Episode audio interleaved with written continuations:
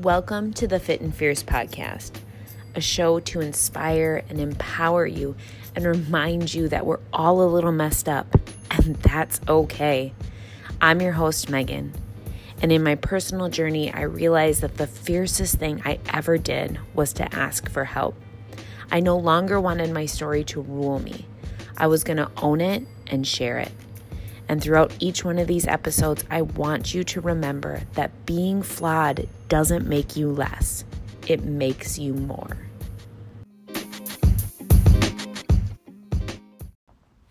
Hey, lady, welcome back. So excited as always that you're here, hanging out wherever and however you are hearing this. I just always, I don't know how often I say it on here, but you're going to hear me again just how unbelievably grateful I am for each and every one of you for listening, for sharing, for giving me feedback, for posting it on Instagram and just spreading that message just a little bit deeper. This community, this audience, you, I just hope that you know how much I adore you and truly, truly how much I I put into this and want to share with you.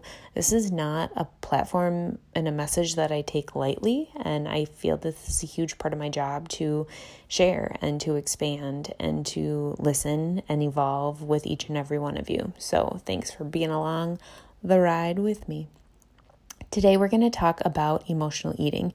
And emotional eating is definitely not new to the podcast. We've I've done episodes previously 132 episode 132 talked about that. Uh, we just recently, last week, talked about healing your body, through, healing your relationship with food. It's obviously a big underlying theme. And what I've come to realize is that maybe you don't strongly identify with disordered eating or a troubled relationship with food, but maybe you dabble in emotional eating. I think it's a tool that most of us have cultivated at some point in time in our lives to heal and to cope ourselves.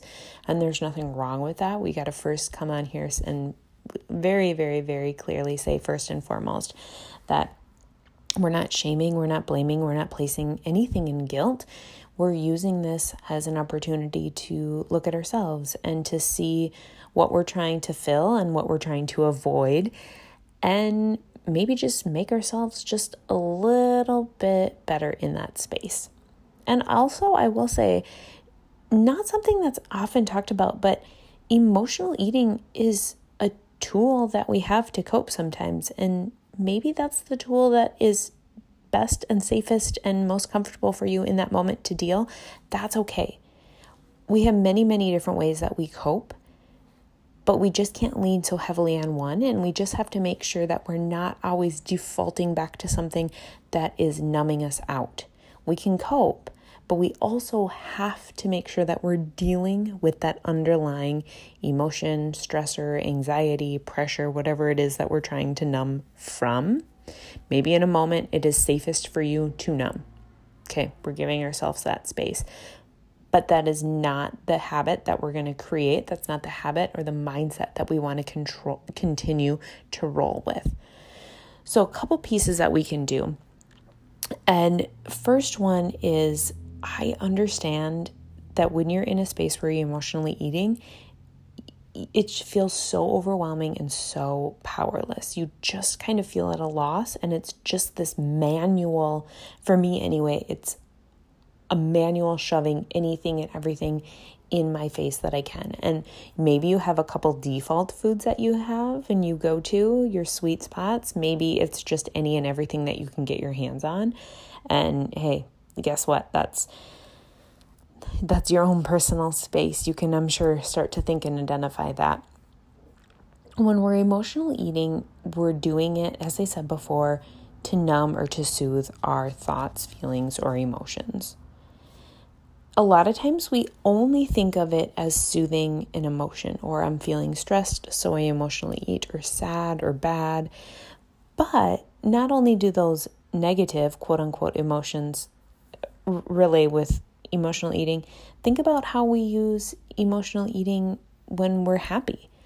Every huge celebration has a birthday cake, a wedding cake, a Thanksgiving meal, a Christmas feast. There's all of these pieces of good, we'll say, just for sake of you following along, but good emotions that are tied to food as well. So it's not always a negative thing. We have to get over that hump as well. It is that negative though when we are choosing to to just cover up the way that we're feeling with something external.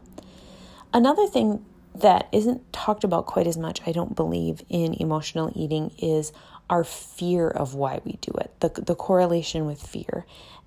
Oftentimes, we hold on so tightly to a specific way of eating, a plan, a health plan, whether it's macros, whether it's a diet somebody created, and a, uh, a different type of eating, plant based, keto, whatever that means for you because we're so terrified of what happens. We don't trust that our body can handle it. And really, that's ultimately why we're trying to numb and soothe, is because we don't have the trust built in us to fully think that we can feel what we need to feel, or that our body is so innately wise and full of beautiful wisdom, but we can't tap into that. We're scared of what that feels like. I shared on Instagram last week a story of how this holds true for me in the fact that I, a few months uh, last fall, was really not feeling well, was having a lot of symptoms, dealing with a lot of things before I got um, some SIBO and IM, IMO diagnosis, and I decided that after doing a lot of research and looking at ways that are holistically great for my health to heal me, I was going to do an Ayurvedic Khichdi cleanse. And I love Ayurveda. I practice many of the pieces. I'm learning deep diving in more. Stay tuned because we have a really amazing guest that's going to talk about this a lot more in the next couple weeks. So if you're into this, we're right up your alley. But Khichdi is one of the most nourishing, wholesome things that you can give to your body. It's very easy on your digestive system. It's just there to give your body this wonderful infusion of nutrients and peace and slow and just tailored to what your body needs. So it was a five day cleanse. And when I say cleanse, I don't want that word to have negative connotations. It oftentimes does in diet culture. Basically, it was just eating khichdi, which is grains, rice, or quinoa, kind of depending on. Typically, it's rice. Um, this one I was doing with quinoa, loads of veggies, loads and loads of veggies, lots of spices, turmerics and warm spices and healing. It's kind of depending on your dosha. And again, not the not it. But when I say cleanse, know that it's a lot of food. It's good, nourishing food that my body needed. And about three days in, I was so, so, so sick. Probably one of the sickest I've ever been in my life. And I almost went to the ER one night because I thought that I either had an intestinal block or that my appendix was erupting or something horrific was happening. I was just crippled over in pain. And and my mom kept telling me, I think the khichdi is making you sick. You need to stop eating it. And I was straight up pissed because no, this food is nourishing and my body needed it. And this is going to be the thing that cures me and heals me. And it's wise and it's good. If for me in that moment, it wasn't. Guess what? I stopped eating the khichdi and suddenly I felt a lot better. Because in that time where my body was right in that moment, those foods weren't positive for my body. Now they are, now that I've gone through a healing process and my body can cope and digest that. But there it wasn't. But I was holding so tightly to this magic piece that was going to fix me and totally not listening to what my body was telling me. My body was screaming at me to stop, and I just didn't want to.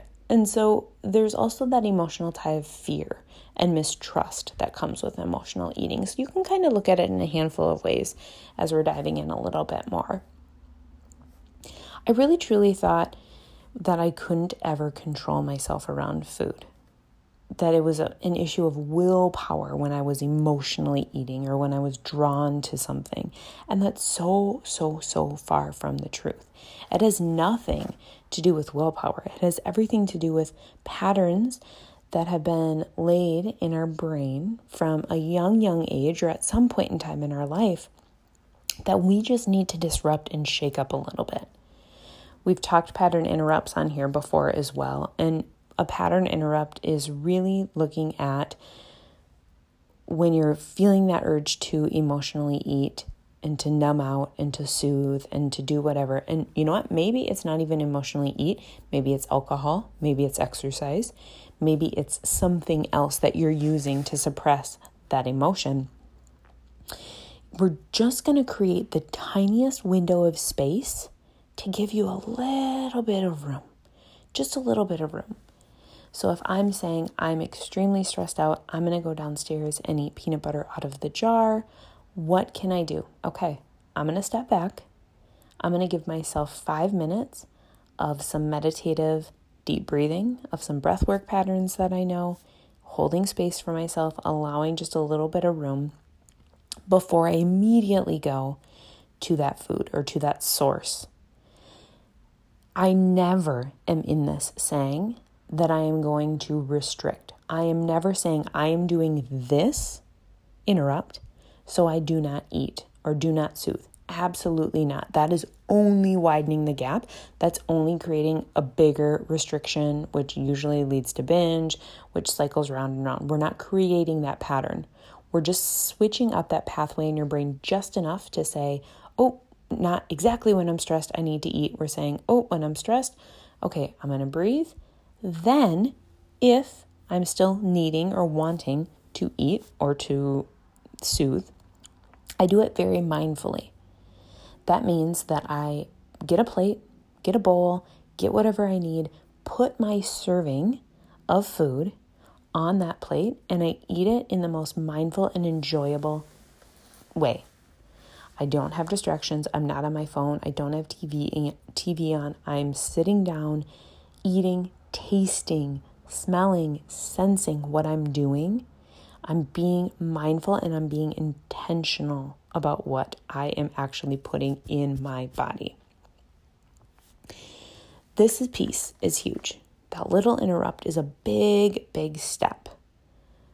But then we also have to start to look at once we've removed ourselves, once we're calmed down, once we're not needing to soothe, we have to start to look at and to track where are these patterns coming from?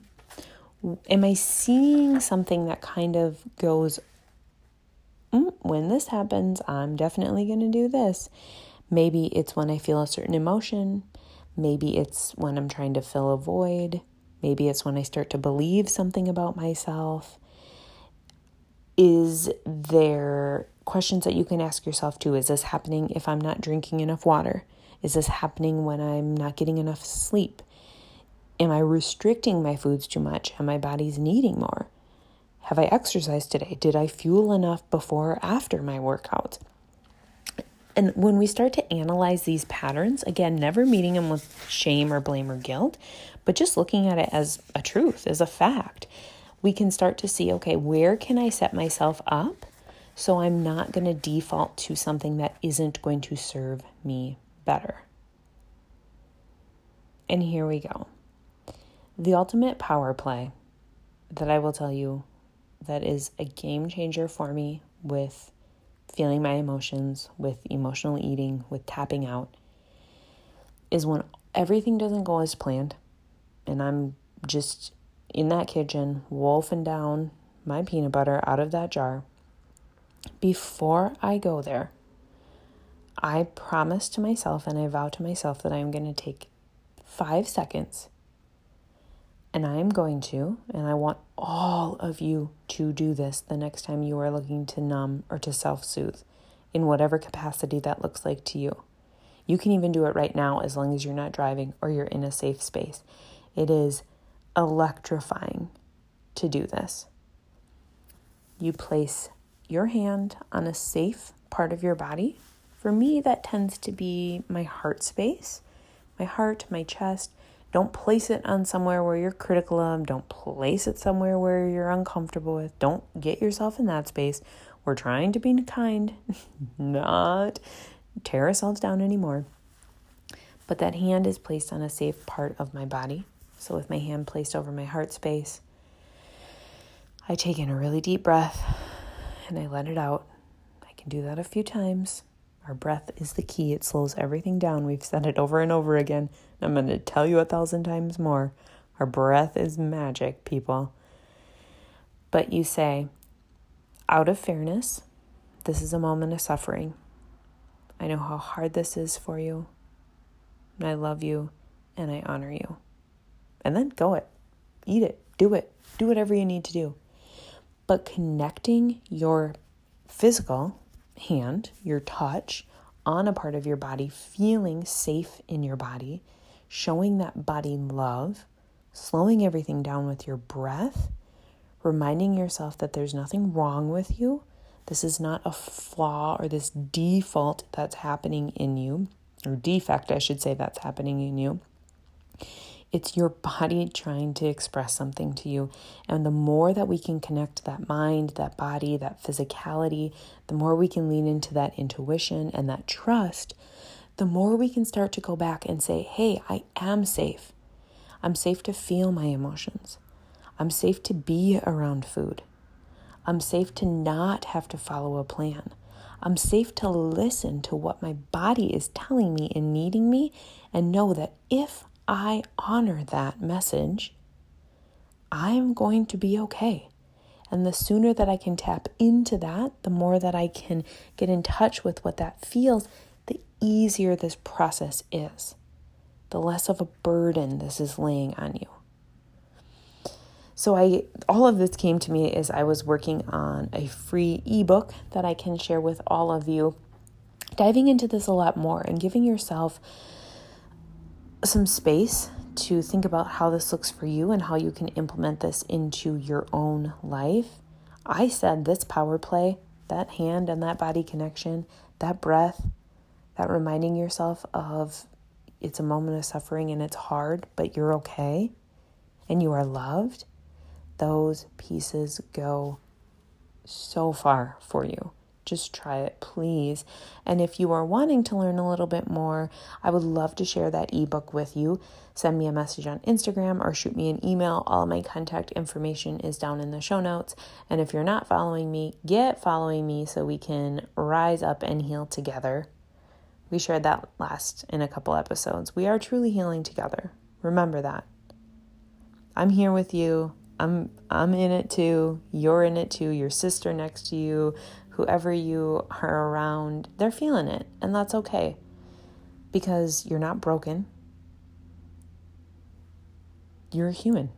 Just allow yourself to be human. And I'm holding space for you always, giving you that room to be your beautiful human self in whatever capacity that is. Sending you light, sending you love, always. Thank you so much for listening to the Fit and Fierce podcast. If you enjoyed it, please head over to iTunes, subscribe and download so you never miss an episode, and drop me a rating and review. It's the best way to support the show and to keep more episodes coming your way. See you next time.